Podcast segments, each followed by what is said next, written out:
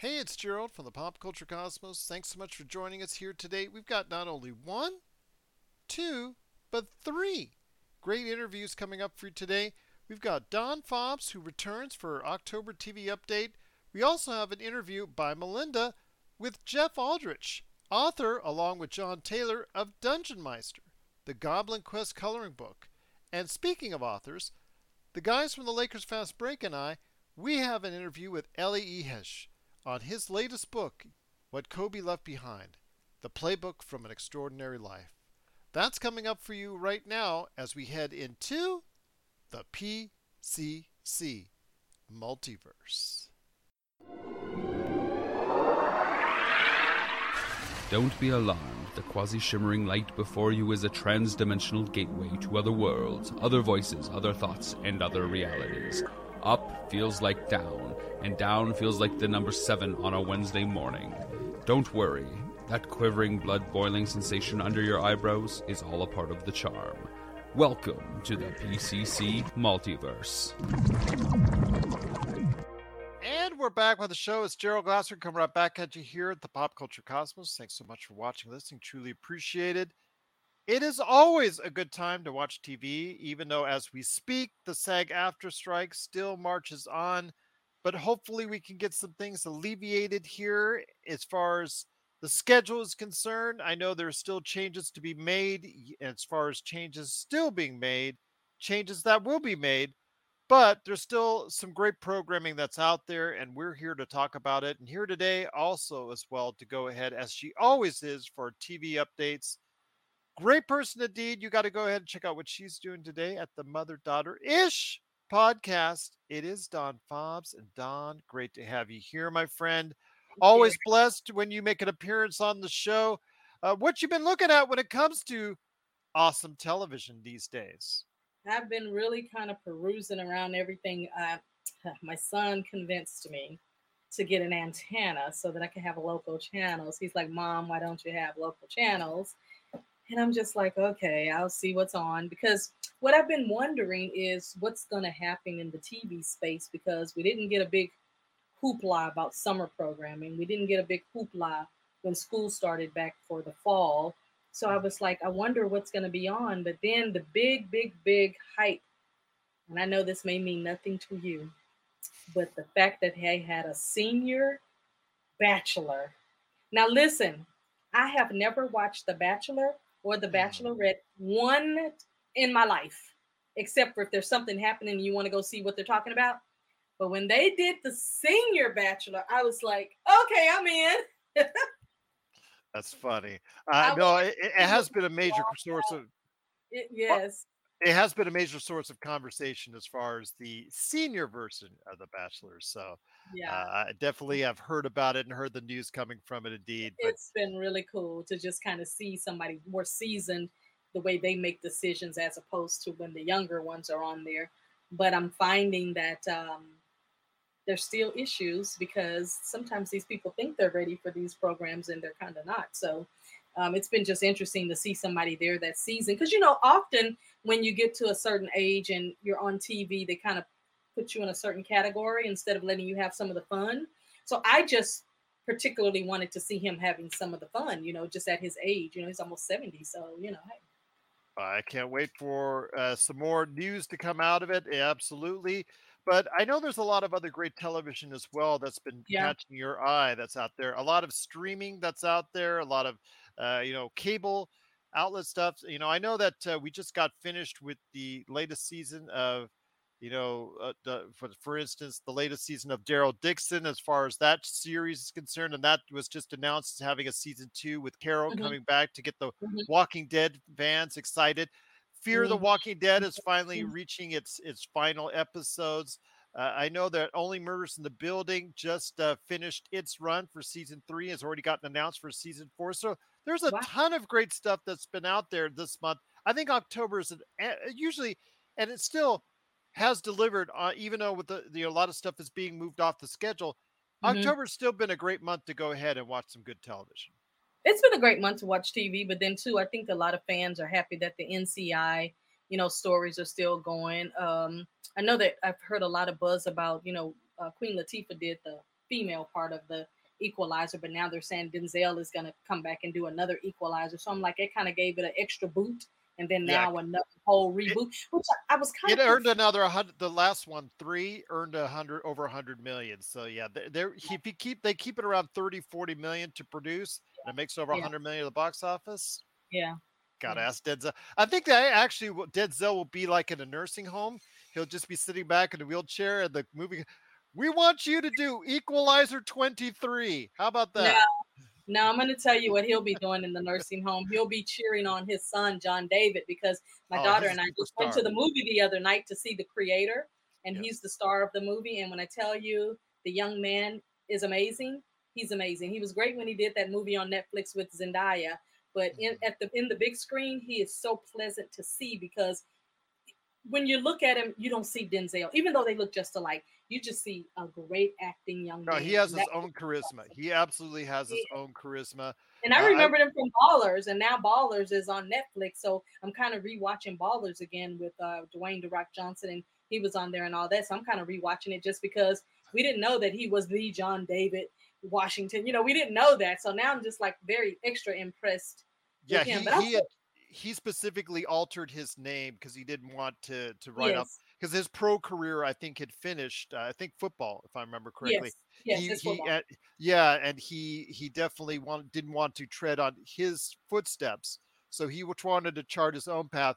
He has his own charisma. I know this movie gets a little bit taken to task, but Tenet, if you watch Tenet, he is the force that drives that movie. That was I what said, last year or year before last, right? That was three. That was three years ago. That was in the middle I remember, of the. I remember that one. That's when I first was introduced to really that he was Denzel's son. So I, yeah, yeah, I remember. Christopher Nolan force feed everyone out there to go ahead and have to watch this at the movies in the middle of a pandemic, which was a mm-hmm. very mm-hmm. unwise move. And uh, you know they should have held off the movie, you put it out, and maybe waited a year or so. But right. he is the force that drives that movie. Such charisma. Uh, by this individual uh, John David Washington, the creator. Uh, obviously, he's driving that movie as well. Like you said, he has his own charisma and his own way of doing things. He's very confident in his acting ability. Uh, you know, it is similar yet different than what his father has to offer. Absolutely. But they're uh, both great, but they're both fantastic. Yes. They are fantastic. I'll tell you, um, I found a little gem over on Netflix called The Fall of the House of Usher. Yes, uh, I've mentioned that on the show several times. It earned a 10 on IGN. It's earned really high ratings. It's one of the highest rated series so far of the year. Been fantastic based off the Edgar Allan Poe stories, and that this reimagining tale of it has been truly fantastic. It is now number one as we're speaking on television house. Supplanting Beckham's. Goodbye, Beckham's. It's now the Fall of House Usher. Could it be? I'm sure, obviously, what the Halloween spirit is, is driving yes. that, but yes. it's earned such praise, I think is definitely something worth watching. So you've oh, it is. It. Oh, it is, and I'm usually and I'm usually kind of woo woo about the, you know, the um, the spiritual, you know, type of, you know, it's mm-hmm. it's just a good thriller. But once I got past the first episode, and they sucked me in with a couple of actors that I really like and they sucked me in with the i wanted to know how it was going to end at that point.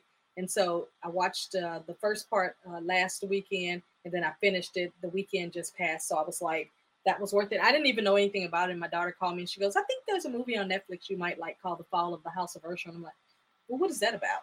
And she said well i think you should go and look at it and see if you like it. And i called her and i was like okay at first I was scared, but now I get it because she knows I don't like scary movies. But this one was really good, and the storyline, the plot, and all of that was pretty good. So I was kind of happy about that. And um, so that I think is at the top of Netflix at this point, along with, like you said, the Beckhams are coming, all that stuff. So I don't want to watch that one. I don't think because I don't really like knowing too many things about people's personal lives like that. You know. But before we head on out, I definitely mm. wanted to t- ask you something. Your thoughts on speaking of Netflix, the tremendous uh, response for a show that got canceled, uh, you know, after a raw, long run on the USA Network, and that was Suits. Suits.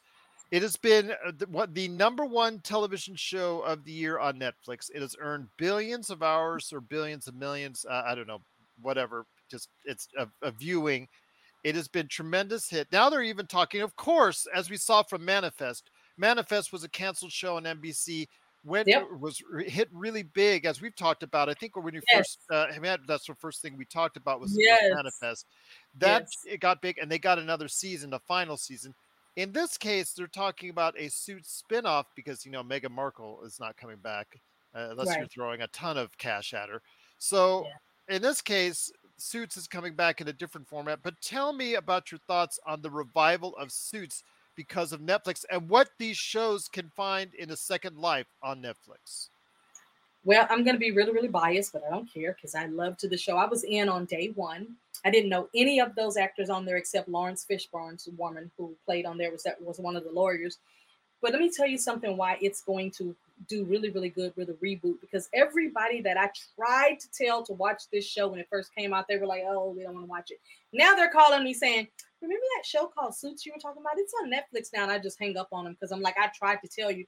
The, the show is so good and it's so intriguing and it keeps you on the edge of your seat. It's so fun it's so you learn so much from it that you don't even realize you're learning. And I can honestly tell you, it's not just because Meghan Markle is on it. She played an excellent role on there. Excellent. Mm-hmm. The actors and actresses on there that you do know and you don't know, they're all excellent. But the reason it's going to do really awesome with a reboot is because everybody likes the main character, Harvey, the main lawyer on there.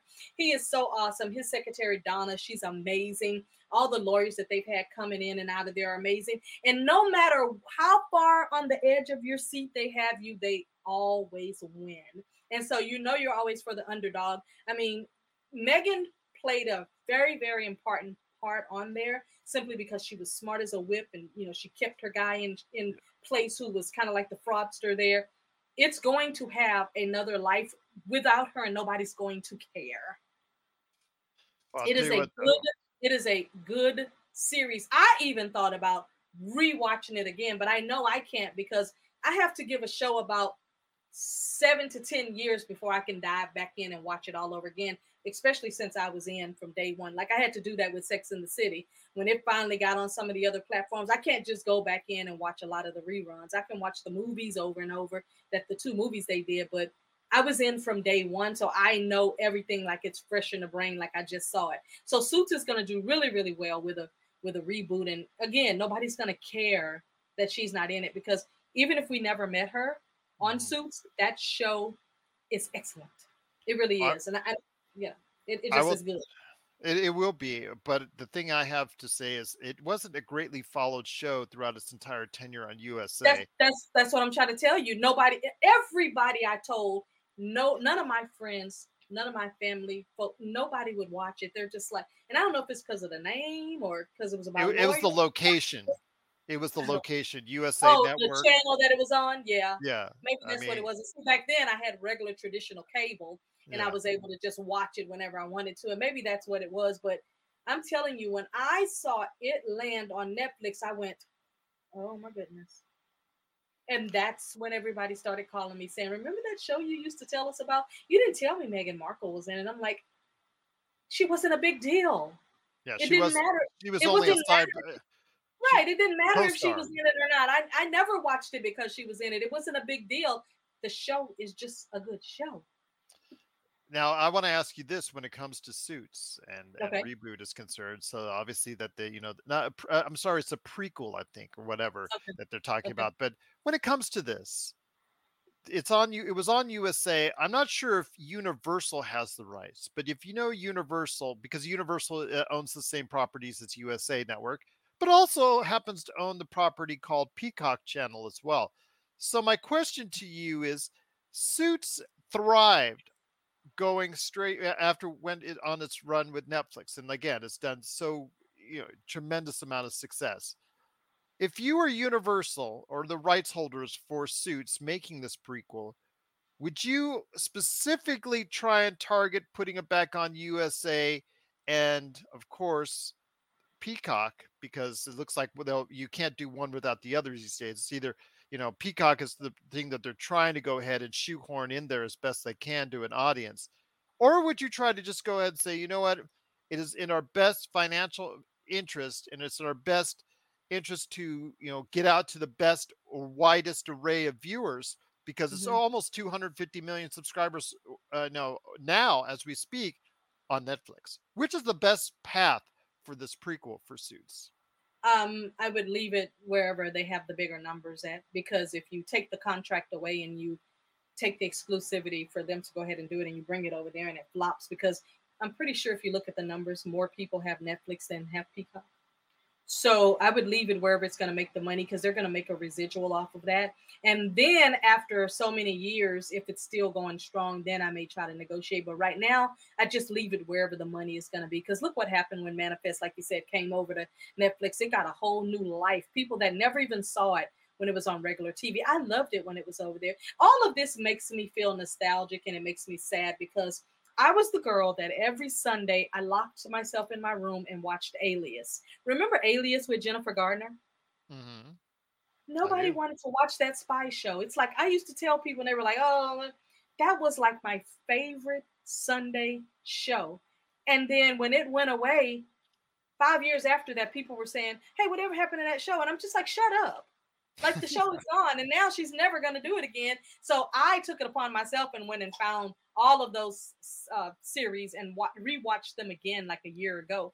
But all of these shows kind of remind me of that. They don't work out over here or whatever, and then they get this new life, and it's like everybody, if we would have just watched it the first time, type of thing, like it could still be around. But that's just the way it goes. But Peacock, I don't know what their numbers are looking like, so I'm only going to assume that Netflix numbers are probably way bigger. they're they're actually five times larger than what. So then you kind of we can kind of answer the question that it'll be in their best financial, like you said, best financial interest for them to keep it over here where it can go out to the masses. Plus, think about it.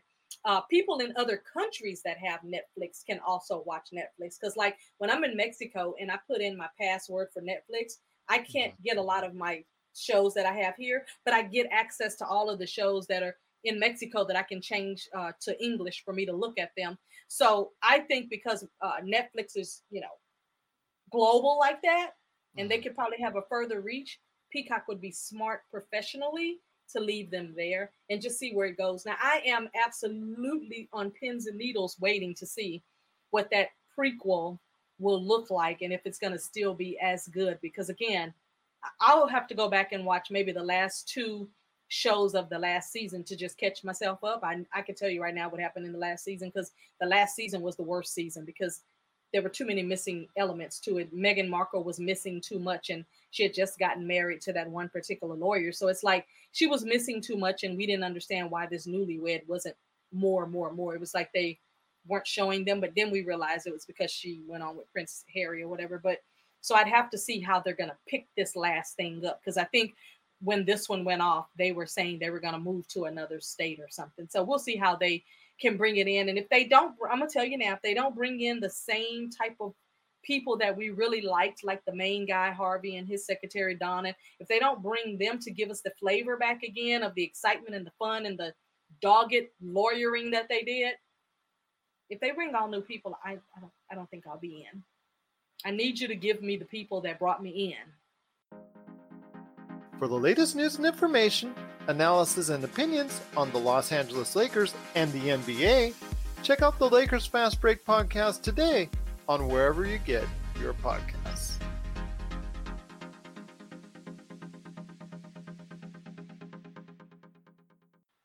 Well, I'll ask you this then before we head on out. Is there any other suggestions or things that you have in mind for people to go ahead and check out before we head on out? Because we're going to bring you, obviously, is whenever you can to go ahead and give us great TV updates. And I'm hoping the next time you and I speak that the SAG-AFTRA strike will be over. But so. any, any last suggestions before we? Well, now isn't the um the writer strike is over, but the SAG yes, AFTRA is still going. Correct. And I you can write that, the scripts, but you just can't get them to act it. Yes. right. Um, I think that's so sad, and it's coming up to the holidays, and it's coming up to another year, and maybe what they said several months ago about them breaking the union, maybe that's their goal, because they they walked away from the table a few weeks ago. They literally walked away, and so I'm not having a whole lot of hope about it. But however it ends, I hope that we can get back on the track of seeing ooh, what's coming up next season? Ooh, what's going to be happening here? Because if not, we're going to be reality show and game show and nonsense to death. I'll tell you what, uh, just fantastic. Always having you here, my friend. Uh, I know you've always got some great things going on with the Mother Daughter Ish podcast. So please, before we head on out, give that plug. It's cheap plug time, as I always say. Go ahead and share your thoughts on what you're doing and what you're up to with your awesome daughter at the Mother Daughter Ish podcast. Oh, we are loving traveling. We are loving talking about, you know, what we're doing in other places. But on the show, I'm getting ready to this week talk about when I went to go see the creator the other night. And then I'm also going to be just kind of talking about this, um, the shows that I'm missing right now. I'm having some nostalgia about a, a few shows that I I really used to like that I'm hoping people remember from like you know early 2000s or whatever. Just kind of having a little bit of fun, but uh, we we are really looking forward to some some good shows coming up for the holiday and for the new year. We're going to kick off a, a whole New Year's kind of like a little Zoom party with some other folks and.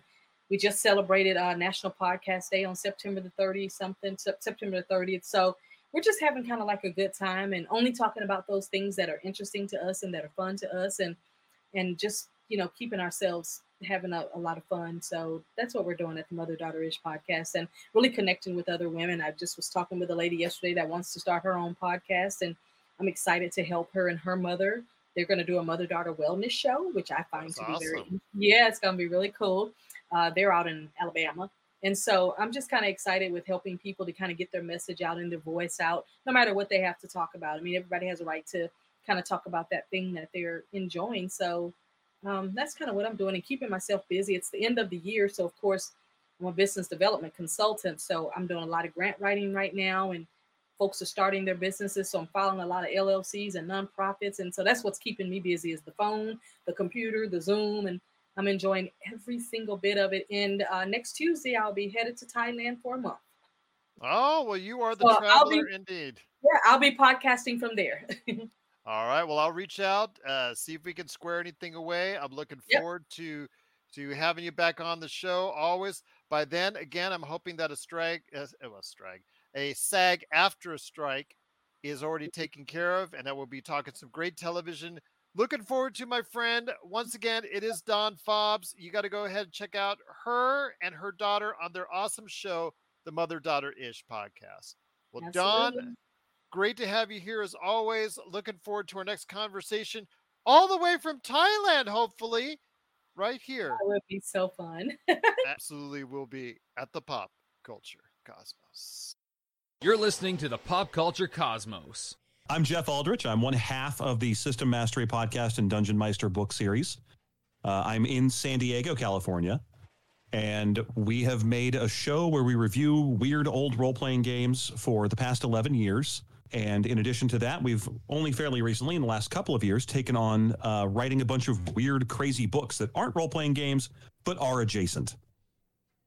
Fantastic. Well, I, I'm Melinda, so nice to meet you. I'm in Las Vegas. We're practically neighbors. Oh, yeah. It's only like six hours. Yeah. Less if you drive fast. right? Less if you drive like my husband. Um, all right. So the first thing that I did, because I have a copy of the coloring book in my hands right now and I'm flipping through it, the first thing that I did when I opened this book, I was like, let me see if these guys know what they're doing. and I turned a page and I without a doubt know that you know exactly what you're doing because the backside of the pages are empty. So you can oh, color oh, yeah. without worrying about it bleeding through another page and ruining it.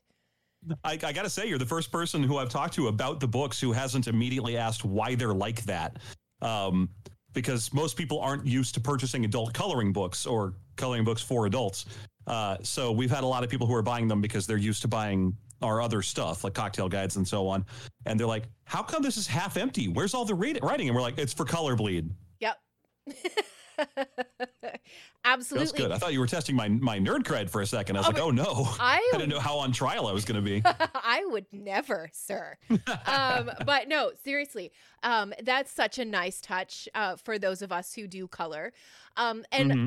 like I, I'm a, I'm a pretty, I, no, I'm not even going to say I'm a pretty good D and D player. I'm an okay D and D player. I'm an okay DM. but one of the things that I've noticed for myself when I'm at the table is sometimes particularly when I'm not playing a wizard, so I don't have to constantly be going through spells just in case something happens. Um, if I'm playing like one of the martial classes, I find that my attention and my focus can start to drift a little bit while I'm at the table. And it's just because I'm waiting for my opportunity to do my cool thing. Um, yeah, absolutely. But I find that like coloring and doodling while I'm at the table, as long as my uh, DM is okay with it, helps me so much. So when I found out that there was a coloring RPG book, I was like, well, this sounds like all of my favorite things put together in one place. so you've made my uh, you know, trip to play D&D bag much lighter cuz I can just carry well, the one book now. That's fantastic. I'm yeah. glad to hear it. so what yeah. like why why the coloring book though, Jeff? Oh, well, I uh, I mean, ultimately, my big thing, my, my favorite contribution to this has been random tables that take advantage of the coloring book format because this is, I forget, my seventh book that we've written for this company, Adams right. Media and each one has been kind of a a, a wild new diversion in co- uh, connecting things to role playing games without just being one. Uh, and in this case, part of it was that we wanted something for folks to do that's role playing game adjacent, while not necessarily playing. Uh, we also like the idea of making something that's an adventure. I mean, it's very light. Uh, we wanted to leave a lot of room open for the interpretation of other DMs, uh, but that has the classic D and D art, but why not make it interactive? So we decided coloring book. That's going to be our art style. It's brilliant. It's so smart. it really is. It's so smart. I'm annoyed that I didn't come up with it myself. uh, to be honest with you, no, it's so smart, and uh, like the the pictures are dynamic to color. Um, I've already worked on a couple of them. Um, coloring in the maps is incredibly satisfying. Um, you know, well, you're just kind of because you don't have to focus too much on the coloring to take all of your focus away from the table. So, you know, I've had a couple of sessions where I've had the book in my bag and people have been like, what is that? That's great. So I have to ask this question too. Where sure. where can I get this? How can I get a hold of it? Well, one of the nice things about working for a company that's technically a uh, division of Simon and Schuster is our books are available just about anywhere. Fantastic. Uh, you can find find this at Barnes and Noble. Uh, you can find it on Amazon. We don't have any particular uh, stake in where things are purchased. So I usually represent the home store first, which is Barnes and Noble or their website, and after that, just anywhere. I, I, prefer if you can get them there at friendly local game stores, which is of course the best way to support them. Yeah, absolutely. Agreed 100%. Now, I, I will say though that there is something about this book, or uh, maybe it's just a, a, coloring book in general, that I feel applies to a very particular type of player. And I'm going to call them out here because they need to have this book in their lives, and that is the Dice Goblin. I just think yeah. that this book plus a dice goblin equals many happy noises at the table. uh, you know, I, am going to be honest. I, I, I, am completely steeped in, in nerd culture all day and every day. It's just what I do. But dice goblin, I don't know. I'm going to guess that's someone who owns and collects as many dice as they can get their hands on. Yeah, absolutely. The person that shows okay. up and they have that giant dice bag that has like 20 different sets in it but then they yeah. forgot their one set at home that they really wanted to bring. That's oh, know, the lucky set. Yeah, right. it is always that one, isn't it? Um, yeah, yeah. But yeah, so that's that's the dice goblin, the the forever collecting dice person. No, there's never enough dice. Um, I just recently got my my uh, my new set, which is in a little. They come in their own little case where you have to put each number up correctly in the case when you're putting them away, because it's charging them because they light up when you roll them. Oh man, I have some light up ones too. They're not rechargeable though, so once they're done, they're done. But man, they're cool. They are so great. I've been I've been using them only for when I spend action points or inspiration or something, so that they stay special. Oh, that's wonderful! I love that. Yeah. So, um, let actually, I want to know. I want to know about this. I want to nerd out a little bit. Tell me about a current character that you're playing. Oh, uh, sure. Let's see. I'm going to. I have a couple of them. I was actually building one this morning with a friend uh, for a Shadowrun campaign, but I am also playing in a D and D game right now. Um, you're, you're, gonna you're gonna hear a lot of nerd stuff happen real quick, real fast here, uh, because my D and D game that we're playing is in fourth edition, which is one edition back. Oh yeah, um, nice. And uh, I know there's a lot of old old opinions and fighting about that on the internet. Uh, I was a fan, and I just stayed one, and it's fine. Um, but my character is very complicated by fifth edition terminology because they are a Deva, which is a species that is not playable anymore. Right. Uh, hybrid, which is a type of thing that isn't doable anymore. um, invoker slash druid. So you finally have one word in there that you can still do. Right. Um, and then they're high enough level to have a paragon path, and that is devoted orator, which means that they're like an extremely uh, persuasive and, and stentorian priest of, of their faith, which is a storm god, who goes around invoking divine proclamations and calling down lightning. So just a you know average Joe from the street. Yeah, absolutely. yeah, and uh, Dave, uh, I, I know fifth edition and third edition both had the Aasimar, which is a uh, kind of you know the tiefling, the the, the famous one because they've got the cool devil horns and they look awesome. Yep. Aasimar were the attempt from early on to make the holy equivalent. So they're like a little bit, just a little bit, angel, just a tiny, just a smudge. Yep. Uh, smidge. Um, but they never really looked like much because just a smidge angel doesn't get you much. Uh, you know, you get like a portion of a harp, I think. So uh, Deva were like, let's just go all the way. They're bright blue. They have wing weird. They have weird wing shoulder pads. When they automatically regenerate when they die, they're just they're just weird blue angels. And I've always been a fan. That's great. I love that. Thanks for checking out the PCC. You know, the pop culture cosmos. We'll be back in one moment. Oh, here you are. Well, that was pretty good timing. You're here and we're here. He was just seminal to so many people. Authentic and kind. Teach you something and make you feel good. Something very soothing, something very calming. Fundamental in developing me into the human being that I am today. You ask anybody in Canada, they know who he is. It's hard to imagine anyone having had a bigger influence on my life. It's the award winning documentary, Mr. Makeup The Magic of Make Believe, available now on Amazon Prime Video.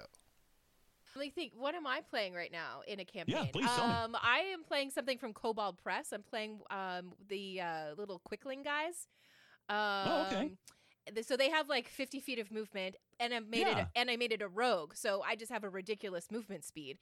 And, I haven't heard um, that name in forever. I know, right?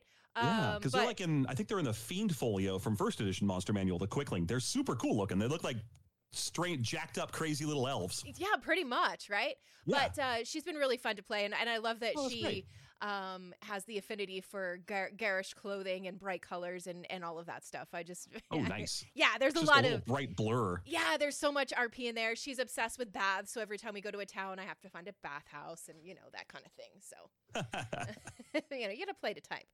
Um, That's fantastic. So, I guess my next question for you, because I'm incredibly curious, over the last 11 years, is there a gaming system that you have discovered or rediscovered that you have really um, enjoyed that you would love for everybody to hear about and everybody to know about? I know that's kind of a big question and kind of outside of the box of, of the coloring book and stuff, but I'm oh, just don't worry about it. kind of dying to know.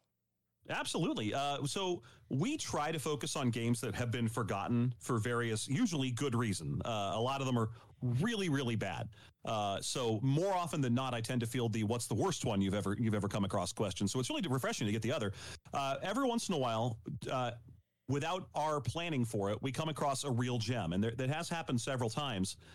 Uh, some of them you've probably heard of because either they were big deals or, or they are still in print. So things like uh, seventh edition Gamma World turned out to be a delight.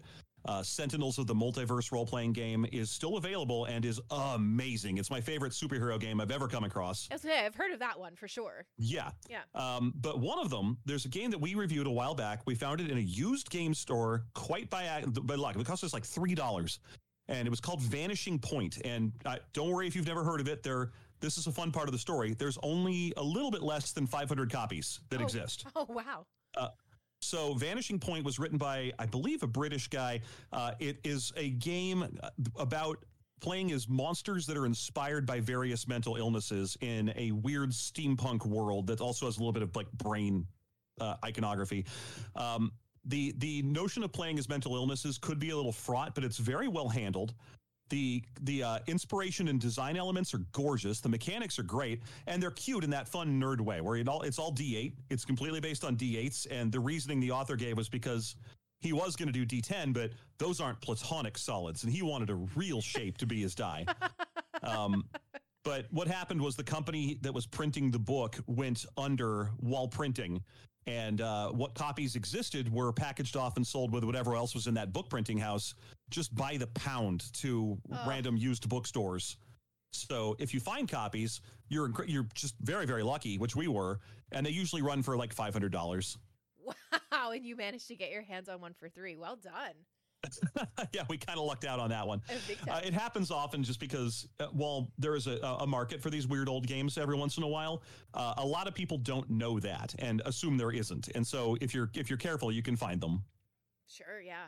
Okay. So let's let's switch gears and go back to the to the reason why we're talking. Let's talk some more about uh, about the coloring book. So I know Happy that to. the um the random tables and, and things like that are, are you know pretty key to how the story kind of unfolds through the book as you you know fill in the gaps between the pages and and all of that kind of stuff. Um, so why like how how can I this is like you could do this as D&D for one person, Mm-hmm. right? Um, yeah, absolutely. so it's in it's it can be entirely singular. Let's say you're the only person who shows up for a session. I mean, we've all been there. Uh, didn't see the message or, or whatever the case was. Now you you can just have that big old table to yourself and run yourself a little game. And I mean, you always travel with markers and post-it notes and stuff anyway, or at least I do uh, when I when I tend when I'm off to a game. So um, I think that uh, you know it's it's a good time filler. It's a great conversation piece. I can't tell you the amount of conversations I've had uh, with other players around the table ab- about the book and and what it is and how it works and and all of that kind of stuff. So let's good. let's talk about the initial kind of idea that you had for for it and is the is the physical um you know uh, uh gosh um what's the word um is the physical book itself i was going to say something fancy but i'm not going to is the physical That's fine. book itself close to the original idea that you guys had or did it evolve and grow a little bit as you guys were coming up with the concept Well, a lot of our concepts, because we are working through a traditional publishing house and not through a like Kickstarter or a role playing game company, uh, tend to go through a lot of refinement as they make their way up the chain of editors and so on. Sure, and yeah. in this case, I will say that. Uh, the guidance we got from our publishers was actually super useful. Uh, our initial pitch, which is still floating and we may do something with it in the future, uh, was an activity book. right So w- we wanted, do you know how we have the random tables that are co- kind of off to the side? So you can say things like, oh, you can roll a d10 to determine what kind of dragon this is that you're fighting. Or you could just color it in and then look up the color and it'll tell you what kind of dragon it is. Um, th- that was an evolution that came uh, in conversation with our editors. Originally, we wanted the puzzly stuff to be right on the page. We wanted to do like connect the dots to find out what monster you're fighting, or like one of those Mad Magazine fold ins to reveal that there's a secret door in this wall. Mhm. So I still think that'll work. And so I'm still holding on to it. But that was our initial pitch. Um, and the idea to go to a uh, high detail adult style coloring book came largely because that's something that our publishers have a great deal of experience in. They've, they've made a number of them. They were able to send us a lot of samples of like Wheel of Time official coloring books and so on. oh wow that must be incredible Yeah, it was really cool. yeah, Um, uh, so it was an interesting book. I, I'm actually not all that up to speed on my my Robert Jordan lore, right uh, but the the the uh, detail was super high. It looked really good. It was a great inspiration. yeah nice and uh We I, tend to, go ahead. nope go ahead i'm sorry I was gonna say we tend to uh, largely just we, we like working on assignments given to us by our publishers. So when they say things like, "Can you do a uh, a joke book," or "Can you do a uh, a, a book full of full of uh, high detail but system agnostic character sheets so people can do journaling?" We will often just say, "Absolutely," because that's enough inspiration for us to run with. for sure yeah um so nope i've lost my question I'm sorry. no no no you're fine it's it's my fault it's my fault it's my own fault um I mean, I'm just trying to think of all of the things that i thought when i first pulled this book out really the not picture on the having that blank page was such a huge thing for me and it, it is funny. It's so great to hear. yeah it really was it It's like a it was the first I, I- when I pulled it out, I was like, it was like, like I closed my eyes, I flipped a few pages, and then like opened one eye and went, okay, okay, we're dealing with some people who know what they're doing here. I love it. It's so that, smart. that's yeah. We, we we had only seen sample copies of other books, and we knew that they were going to that they do that sort of thing. Um, but you know, it, it, on on uh, first investigation, it's pretty obvious why. This is the kind of book that invites working in with with marker, and marker is definitely going to bleed through to the page and ruin your other drawings, and that's that's killing the value. This is this is like. 50 fresh illustrations and we want each one of them to be fresh Yeah, absolutely. And especially too now with the kind of popularity of the um, alcohol markers as well. Those things can bleed through paper like nobody's business. So this Mm, is uh, absolutely yeah, so smart. So smart. So smart. Thank you. Thank you for doing that. yeah, I was halfway expecting because we don't we don't uh, get to see the. We're just uh, once we submit our documentation and go through all the various editing stages and galley pre- uh, edits and all that stuff. The uh, the it's out of our hands. We don't see it again until it graduates high school and arrives at our house as a big box of sample books. okay. so we were we were almost concerned that it was going to show up as you know like a a stapled bound thing, like the coloring books you'd be used to if you're a kid. Uh, and so when we saw the high the high value production of this or high value production of this, we were floored. We we were super happy with it. Yeah, it's a it's a beautiful book. It really is. Congratulations on you. it. Yeah. And if you guys ever do go through with the activity book, please let me know because that also is my jam. yeah, yeah, I'm I'm really excited about that conceptually, especially because we did leave the story. The um the the book does tell a cohesive dungeons. I mean, it's very rushed, obviously, because it's it's just like 40 pictures. Sure, yeah. Um, but it does tell a story of an adventure that a party goes on and they pick up new npcs and they find magical equipment um, including some really weird stuff because one of them is just a random set of tables of random of equipment. Right. Uh, but at the end they're just sailing off to another adventure and i've i've already got my pitch out there that we want to do an activity book when they arrive in a haunted city oh. and they have to fight a lot of cool undead. No come on man just get out of my brain. Stop living in all my favorite stuff no, that's just I really want to do it. I, I, want a bunch of vampire lords and, and ghouls and stuff running around a town. Oh man, that is so my stuff. Okay, um let me just wrap up the interview and then I need to just to sure. gab with you really quick for a second and then I promise I'll Absolutely. let you go and I'll stop fangirling over it. Um, it's okay. Okay, so Jef, thank you for your time. Uh, we really appreciate it here at the Pop Culture Cosmos. And um, yeah, any last words about uh, the coloring book that you think that people should know about? Anything? In- well, I haven't even said the name of it yet, so I should probably do that. Yeah, uh, it, good it's, idea. It's the dungeon. They're gonna. Otherwise, I'm gonna get yelled at by probably just my other podcasting partner, but who knows who else? Uh, it's the Düngeonmeister Goblin Quest coloring book, and we're really excited about it. It's uh, it's a nice high gloss, high uh, really nice detail art, uh, illustrations done by uh, by our artist Zachary Backus, uh, written by myself and my my partner Jon Taylor. And it's available Amazon, Simon and Schuster, or ask for it at your friendly local game store because we want them to be carried in game stores because we really want to support game stores. Yes, so and that's, that's, big for us. And it's such a it's such a perfect spot to to discover it too, especially if you are one of those you know dice goblin type people who yeah. just need something to do while you're sitting at the table. This is perfect. It's unintrusive.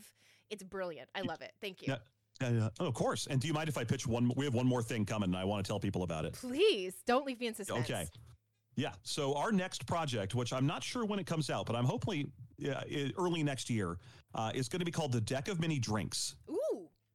And it is a recipe card deck where each card has the recipe for a real cocktail on it um, along with a quick description. It's a fantasy cocktail. Each one of them sort of a Dungeons and Dragons theme with sort of a joke name, uh, you know, like uh, illithid substance, that kind of stuff. um, and to make it more fun, it's done in card format because it's an actual magical item you can find in a D&D game. Uh, and in this case, unlike our, our, coloring book, which is system agnostic, the deck of Many Drinks will be 5e compatible and have the, the uh, license. Um, each drink you pull will, in addition to having a recipe on it, also have its potion effect. So if you pull a, uh, a card in game, you receive and drink that potion, and then magical things happen to you. Oh, this is fun. I like this so a lot. So it's gonna yeah, be I'm like excited about that. It's like drink recipes. Yeah, yeah, yeah. real drink recipes because we we already wrote a cocktail guide quite a while back. We wrote right. one for um, it's called Düngeonmeister, a cocktail guide. Uh, it's where our uh, brand name came from, which is a just a huge list of nerdy cocktail drinks to make your game nights more fun. And we're uh, reformatting it and adding several new recipes to it uh, by making it into a card deck, which is also a, a functional in game magical item. Oh my gosh. So are they going to be like tarot card size or like playing card size? They will be playing card size, is my understanding. Although okay. we did all, we do also have a tarot deck we have designed. Goodness gracious, you are busy, yeah. sir. Wow. Let me send you a copy. I'll, I'll, I'll be happy to. I'll get my oh. publisher to send you one. Oh my gosh, that would be wonderful. Uh, but yeah. the with the drink cards, I mean, my husband is a Las Vegas bartender, and we do oh. we do nerdy stuff together all the time. And we actually, uh, for the table that I run, uh, it's called Wizards and Wine. Uh, we do a cocktail um, with each game session. And we've been a little lazy on our social media about getting like how to actually construct the cocktails and, and put them together and do like little TikTok videos and stuff like that. Um, oh yeah. But uh, yeah, so that is another thing that just happens to be right up my alley. So I apparently am your target market. I knew you had to be out there somewhere. Yeah. right. Well, I'll have us. I'll have our publisher send you a copy of that too. Then the uh, the dungeon, the original cocktail guide, because it is exactly what you're describing. It's it's uh, nerdy cocktail recipes with uh, instructions, presentation, and fluff written in the in the uh, fantasy style. It's brilliant. I love that. Again, thank you so much for the time. I really do appreciate it. Thank you for making the pages one sided. I really appreciate that too. Absolutely. My pleasure. And uh, yeah, hopefully uh, we'll get a chance to have another chat about another one of your um, awesome projects coming up. Oh, absolutely. Anytime. All right. We'll talk to you soon. Thanks very much. You bet. If you're in the Las Vegas and Henderson areas and are looking to buy, sell, or trade the best in classic or current video games and pop culture collectibles, there's no better place to go than Retro City Games. From Xbox to PlayStation, Nintendo to Atari, the great crew at Retro City Games provides the best place to go for all your gaming options. Stop by their two awesome locations in Henderson and also the Las Vegas Strip or follow Retro City Games on Facebook and Instagram for all the latest deals and new items. Without a doubt, there's no better place to go for your gaming needs than your friends at Retro City Games. It is author Eli Ihej. You got to go ahead and check out his book, What Kobe Left Behind, and the playbook from an extraordinary life. It is available on sale now. Amazon. In fact, I'm going to put it on the screen right now. Amazon, right there. Amazon. What Kobe Left Behind. It is available right now. Give you the pricing right there for you $10, $25, and $20. The Kindle is $10. The Kindle version, hardcover is 25 and the paperback is 20 So if you have a fan, a Kobe fan in your life that you need to get a good Christmas gift for, this book is it right here. Absolutely. What Kobe Left Behind. Ellie, the one of the things though, you mentioned stories and analogies and interviews he did throughout his life. You go back and forth across the gamut of his life.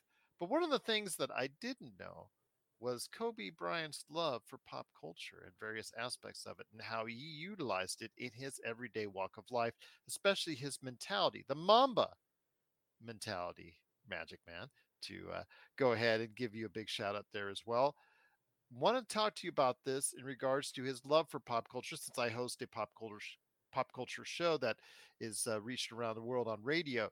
One of the things I like to touch upon is his love for pop culture. That I was uh, fascinated about that part of it, where you talked about how he always expressed his desire to see things out as Maximus from Gladiator, Russell Crowe's character, uh, and how he played it out as far as the man that was scorned, that was cast off, and had to uh, come back for vengeance to get get uh, his retribution. And then also as well, you noted Heath Ledger's turn as the Joker in The Dark Knight was very prominent in his thoughts. But the one thing that stood out to me the most is a little bit later on that page when you read and you learn, if you didn't know already, that Kobe used to amp himself up with the theme from Halloween. That uh, is something that I think that not people, many people uh, know or remember. So when you delved into those facts, those pop culture aspects of his life, how did uh, how did that come across to you? Especially you know the fact that he was listening to the theme song from Halloween to get himself amped. It it, it was it was just so fascinating uh, because it it's it hit on multiple levels. You have the one level where he is he is he is just like one of us. He loves you know he loves movies. He loves connecting with those uh, those iconic characters, but he went a level beyond. He didn't just when the movie's over just go home and say, "Oh, hey, that was a great film. You know, let, let's go. Let, you know, we should watch it again sometime." It was like, "No, how can I use this? How can I use this to become an even better player?" And then it also goes back to the whole Mamba perspective, and that you know he saw himself not as he saw himself. He could put himself in the shoes of whoever he needed to be in order to dominate. And so you know you talk about okay maximus yeah that's a great example that we can all be like oh yeah I, I would love to be have that kind of that kind of aura you know or or other other heroic people. But then you look at the villain and you're like wait he he wants to make himself look like michael myers? That's crazy. But then it's more like well in what context? You want to really embody that spirit when it came to being on the court and just slashing through his opponents. And so and so yeah when you hear that theme song for him, it was like, I am taking on that identity of that that unstoppable force that will just keep coming over and over and over again and destroy you and take away all hope you have for survival. And that's what he wanted to imprint on the other team. So so he figured out a way to do it. Put on his headphones, play the music before the game, and he could he could hone in onto that that identity, that uh, that mindset. And when then we went on the court, you know, it was nothing but business. Just annihilate everybody and don't even feel a little bit bad about it. Um, and you know, and so like like discovering that made me just in more in awe of his. It, it made me more in awe, but also helped me understand like how does somebody score 81 points and act and then act like it was no big deal. You know, how do they, you know, destroy the Knicks on their own home court and you know and make uh you know make Spike Lee you know the laugh on the sideline? How, how do they do that? And and and what are the things that we want to do in our own lives that we feel like are too too crazy to be a comp to be achieved? And he figured out one of those ways is use movies where people do extraordinary things and try and channel that kind of energy into his own life. So it, it, it's, it's, quite it's quite fascinating. It's really cool. It was really cool. So I, loved it. We're signaling the ref for a quick timeout, but we'll be back with more of the Lakers Fast Break podcast.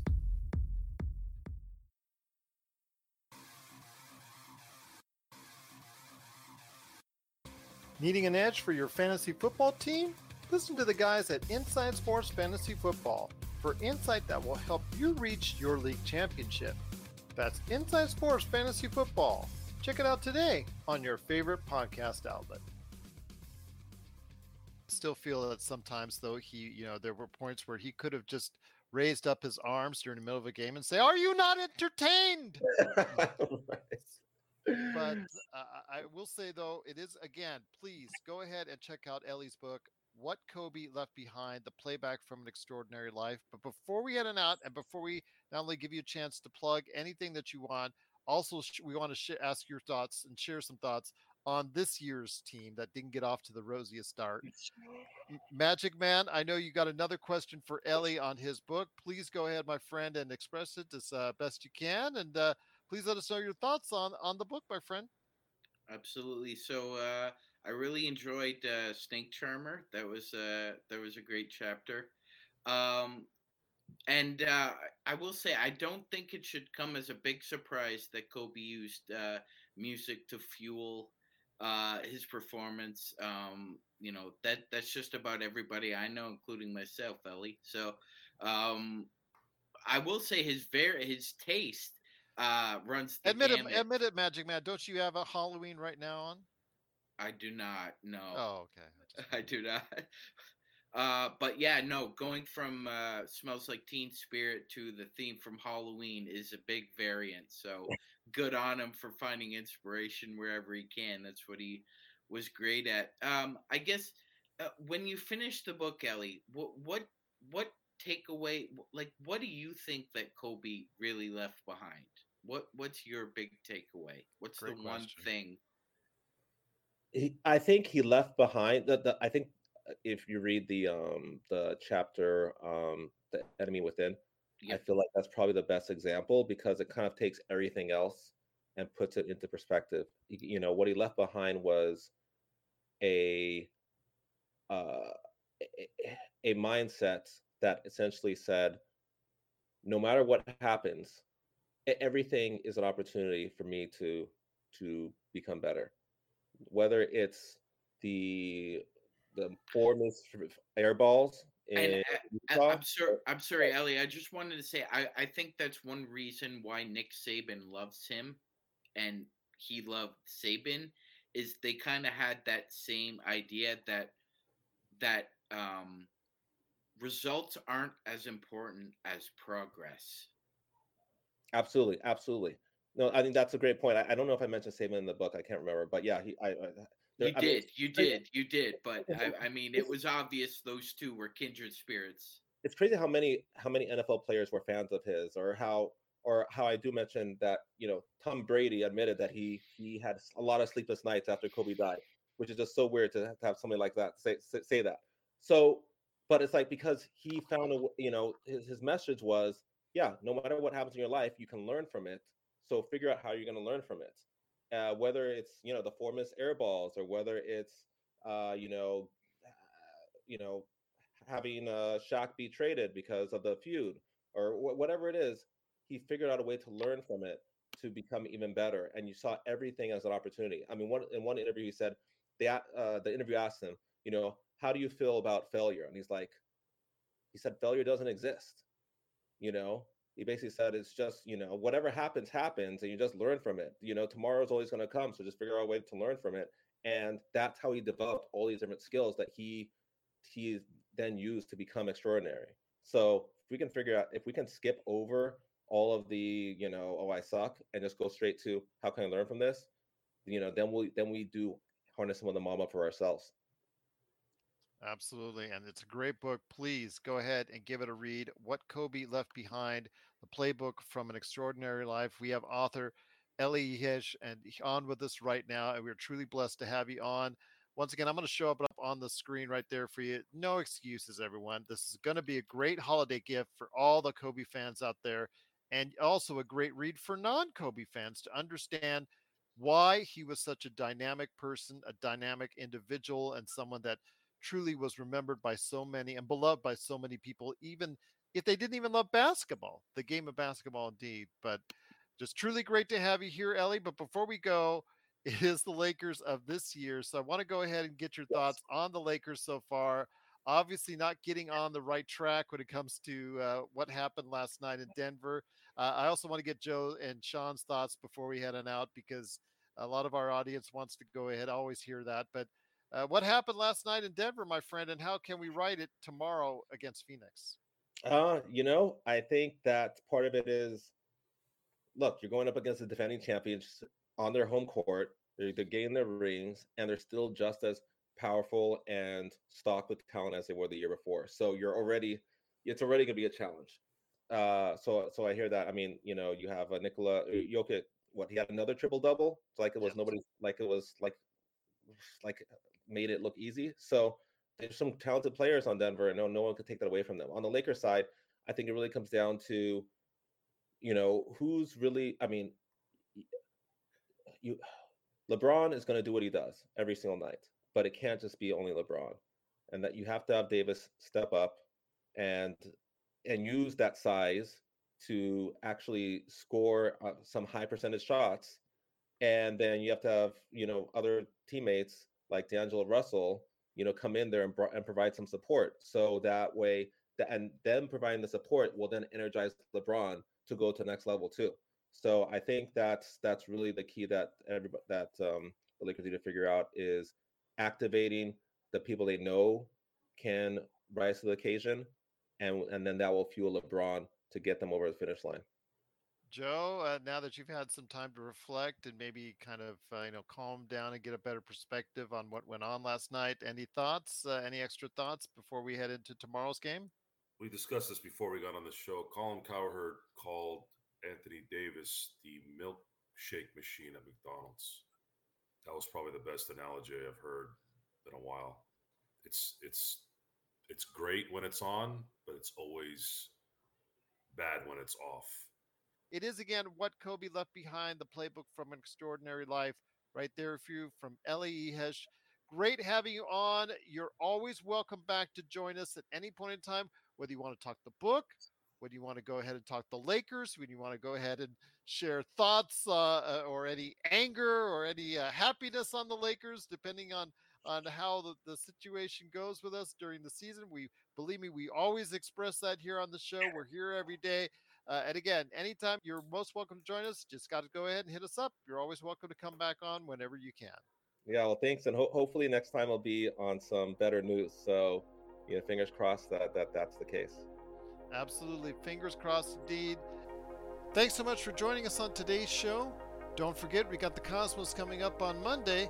Go ahead as we check out the world of pop culture as only we can give it to you right here at the Pop Culture Cosmos.